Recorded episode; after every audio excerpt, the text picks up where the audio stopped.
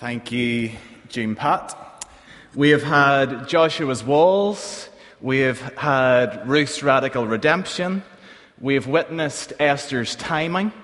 We have encountered that famous haircut in the story of Samson. We have faced our giants as we shared the story of David and Goliath. And we have encountered talking donkeys, not just in the film Shrek, but in the story of Balaam. And today we're talking boats, we're talking rain. We haven't seen much of that recently, let's hope it continues. And we're talking rainbows. So here we are once again having a look at some of the Bible's colourful characters. And what we're hoping to do, as we have with each of the other characters in this series, is simply to give an overview, to paint an overall impression of someone's life and to ask us what does that story and that person's life mean for us as we try to live out our faith in our own individual families, situations, and circumstances. But the hope is that once you've heard the story, that you'll then go home and maybe engage with the story on a deeper level for yourself and continue to ask yourself the two questions that we've been asking all the way through this series. What in this story did I hear that was new this time? And what in the story makes me want to live my life differently? So there was a righteous man and an angry God. And God was angry because humankind had gone their own way. And God decided that the only way to fix it was to wipe it out and start all over again. Cue worldwide flood. There's no safe place to go, to hide. Everything is going to be wiped out. But at the same time, as the flood is being planned, the God finds a righteous man and says to him, I need you to build an ark. I need you to build a big boat. You're to put all the animals on it. And in exchange for following my instructions, I'll protect you, and you'll be safe, and you won't be wiped out. So the God gave the man very specific instructions. The boat is to be 120 cubits high, 120 cubits wide, and 120 cubits deep. God is asking this man to build a massive cube to keep people safe. This was going to be one funny looking boat. So the righteous man agrees because at the end of the day, who's really going to argue with a God? So the righteous man goes on ahead and he finds his builder friends. And when he's finished building this massive cube, the storm clouds gather.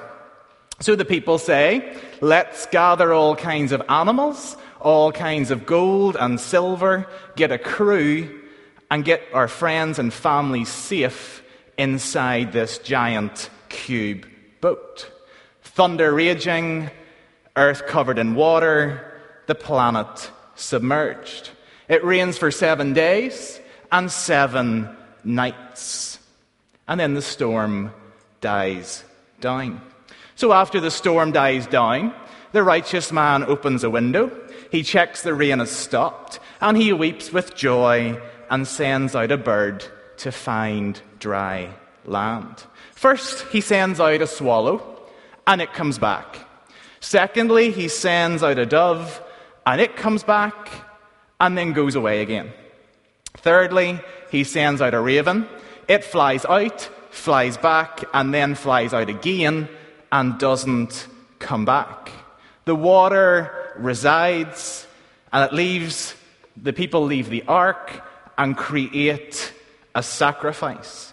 In response for doing what the God asked, the righteous man is given two things. One is a promise that the God will never do that again, and the second is that the righteous man will become immortal. Elements sound familiar. What we have just read isn't the story of Noah's Ark, but rather the story of the great deluge, the epic of Gilgamesh, written almost a thousand years before the Bible. So, what we're encountering in our scripture reading this morning is God adapting a story that already existed. They say that the devil is in the detail. Well, this morning it really is. Because what we need to see in the story as we encounter it in Genesis is what details have been changed in order to see what details God is bringing out.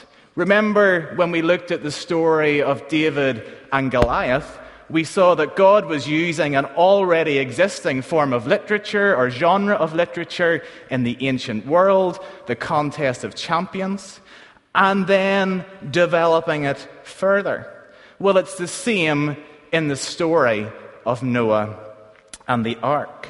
What we see is God taking an already existing symbol, brand, or idea, and taking as much from that symbol, brand, or idea that is recognizable, and tweak it just enough to subvert that very symbol. Noah and Noah's Ark, one of the most beloved stories of the Bible. Children play with their little animals and toy ark in Sunday school as the Sunday school teacher tells them how the animals march two by two into a pitch covered vessel. Then the rain comes, and we picture Noah and his family huddled in the tiny, cramped ark, surrounded by elephants, walruses, and maybe even a couple of giraffes with their necks peeking out through the windows of the rickety boat. There are few biblical stories as well known as the story of Noah and Noah's ark. To the average person on the street, mention Noah and they'll probably be able to give you a very good overview of the story, complete with flood, animals, water, and rainbows. The ark and the story of Noah and the ark still captures our imagination. But the story of Noah and the ark is more than just a children's story. Because in it, we encounter something deeper going on beneath the surface. We read, The Lord observed the extent of human wickedness on the earth, and he saw everything they thought or imagined was consistently and totally evil. So the Lord was sorry he had ever made them and put them on the earth. It broke his heart, and the Lord said, I will wipe this human race I have created from the face of the earth. Yes, and I will destroy every living thing all the people, the large animals, the small animals that scurry along the ground, and even the birds of the sky. I'm sorry I ever made them. But Noah found favor with the Lord. Or, as Eugene Peterson in his paraphrase would say, Noah was different. God liked what he saw in Noah. So, in a world of corruption and chaos, what made Noah so different? Why did he, as opposed to anyone else in the land, find favor in God's eyes? Well, as we encounter the story in Genesis, we simply see that Noah believed. He believed that God actually meant what he said. He believed. And he did all this in spite of the evidence and in spite of what people were saying around him. One of my favorite stories, or, or, or, novels even, is that great GCSE English literature set text, may not still be on the syllabus, To Kill a Mockingbird. And I suppose there's one line in that novel that has stood with me all these years. And it's that you really don't know what someone else's life is like until you've walked a mile in their shoes. So this morning, let us try and put ourselves in Noah's shoes. He lived in a world that is summarized in the message as far as God was concerned, the earth had become a sewer. There was violence everywhere. God looked and saw how bad it was, everyone corrupt and corrupting, life itself corrupt to the core. But Noah. It wasn't easy for Noah to go against the grain, to make a decision to believe God when everyone else in the whole world seemed to have turned their backs. And to make matters worse, it's likely that the majority of Noah's neighbors probably thought that he was completely out of his mind. Building a massive boat so far from any source of water is bad enough but try building a massive boat somewhere that had never even encountered rain. Can you imagine the reaction of these people? Yeah, right, Noah. Of course there's going to be a flood. But regardless, Noah believes and Noah builds. We read, Noah did everything that God commanded him. And just like in the story of the great deluge of Gilgamesh, what we discover is that God in this story, the living God, is very specific yet again about what the boat is to look like. Build a large boat from cypress wood and waterproof it with tar inside and out. Then construct decks and stalls through its interior. Make the boat 150 feet long, 70 feet wide, 45 feet high. Leave an 18 inch opening below the roof all the way around the boat. Put a door on the side and build three decks inside the boat lower, middle, and upper. Today, we are so familiar with the story of Noah and Noah's ark that perhaps we miss the magnitude of what God is asking this man to build. This is a boat that is going to be four stories high and about the length of one and a half football fields. Massive. So, the boat is built. And what can Noah and his family do but stand back and watch and trust and hope that now that they've gone out on a limb and actually built this boat, that God will actually send the flood? And the rain started. Maybe a couple of little drops at first, you know, that kind of mizzly rain that just gets in your way. And then maybe the rain slowly, gradually building in force and pounding the ground. And Noah?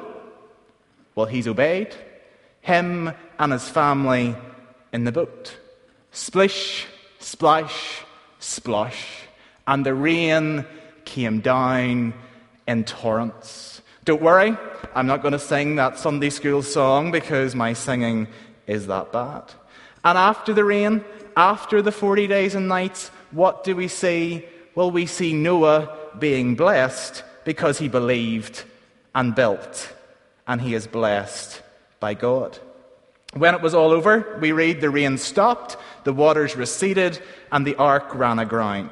The Bible says, Then God blessed Noah and his sons and said to them, Have many children, grow in number, and fill the earth. But the interesting thing this morning is that if you go home and spend some time reading the story from chapter 6 through to chapter 9, there's actually no dialogue in the whole story. One Old Testament professor has said the only noise in the story between chapter 6 and 9 is the persistent falling of the rain. There is speech found in the text, but it's only before the waters come and after that they have disappeared. And all that is said in the story of Noah is actually put in the mouth of God. Noah and his family are silent throughout. God says a great deal to Noah before the flood begins, and to him and his sons after it is gone, but not once do we hear them respond. Silence, detail, but no dialogue. Description, but no conversation. Back on dry land, Noah builds an altar and sacrifices, yet this too is done in silence, without speech, without spoken word. In the story of Noah, as we encounter it, there's wordlessness to be observed in the story. So, what do we take from this story of Noah and the ark this morning? How do we even try to begin and apply the story of a man building a massive boat to our lives as we live them in the 21st century? But what we witness in the story is a man trying to follow God no matter how crazy it sounds. Build a massive boat in a barren land. You're right, God. You're pulling my leg. Do you know how ridiculous I'll look when I tell my families and my friends? It's all right for you, God, up there in heaven, but as for me, I'm the one that's going to have to listen to them. I'm the one that's going to have to look at them. The people who once trusted me, now laughing in my face. But Noah just got on with the job. He built the ark, and not only did he build it, but he built it well. And once he got on the boat, once he gathered all the animals, once he gathered all the family members as God has commanded, what does he do? He just stays on the boat. In the story of the great deluge of Gilgamesh, we saw the, the main character, the righteous man, gathering a crew to take onto the boat. Because if you're going to have a boat, a crew to steer it is probably a good place to start. But Noah and the ark, no crew. They just stay there. They decided that God was going to be the one who would send the boat in the right direction, not them. For a moment, let us leave the story of Noah and the ark and transport ourselves to the story of our lives. So maybe this morning you're sitting here and you have followed God into this kind of metaphorical boat of salvation. Because you've heard his voice, you've followed his leading, and you're trying to follow his ways of living on a daily basis. But the question is this morning are you, am I doing a Noah? Are we just staying in the boat, following the flow of the direction that's coming from God? Or, on the other hand, are we desperately trying to clamber for a wheel and a rudder and to steer the course of the direction of the boat for ourselves? Noah just stays in the boat. And at the end of the day, all of us encounter floods as we try to live our lives. Every time things don't go the way we planned, flood. Every time we feel like we're being destroyed, flood. And what do we do in these moments? Do we try to navigate? The story as we find it this morning is not so much the story of Noah, but the story of an ark. In the midst of the incoming storm, it is God who initiates the way to remain safe. It is God who provides the idea and the design for the shelter. If you stay in the boat, as Noah experienced, you don't need to try and control it. Sounds easy. Of course, we all know this stuff. You know, I give my life to God, and He's the one steering me in the right direction. But then there's Monday, Tuesday, Wednesday, Thursday, Friday, when we encounter life in some of its rawest forms, and suddenly we panic. Suddenly we pull back and think, yeah, that God thing did work that one time when I was going through this before, but you know what? This time, I know the direction I should probably be going in, so I'll just get on with it. Because when the water is coming down, when we're in the middle of the flood, it's so easy to get distracted by the water that's all around us.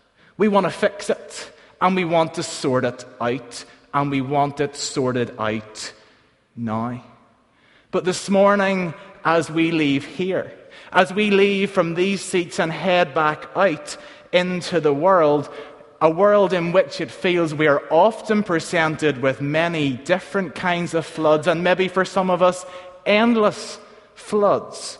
This morning, as we set out, are we going to set the distraction aside and just stay in the boat like Noah? Or are we going to try and steer God in the direction we want Him to take our lives in? This morning, God has a plan for each of us. This morning, God knows what He's doing. We've been singing and praying and reading the whole way through the service. God is in control. In the highs, in the lows, in the uncertainty, in the failures, in the moments when it just doesn't seem to make sense, God is in control. And if God can bring Noah and his family through a flood, God can bring you through the floods that you are encountering. Let us pray. Father, once again, we encounter in Scripture the challenge it is to live faithfully for you in an ever changing world. The reality of life outside the church door, whatever that may mean for each of us, whether it's in our jobs, in our families, in our homes, in our relationships. Father, as we wind down this summer, help us to stay in the boat with you, to seek the direction that you are moving us in, to accept that you have a plan for us, that you are steering us. Help us to surrender control to you, even when things get desperate, especially when things get desperate. In Jesus' name we pray. Amen.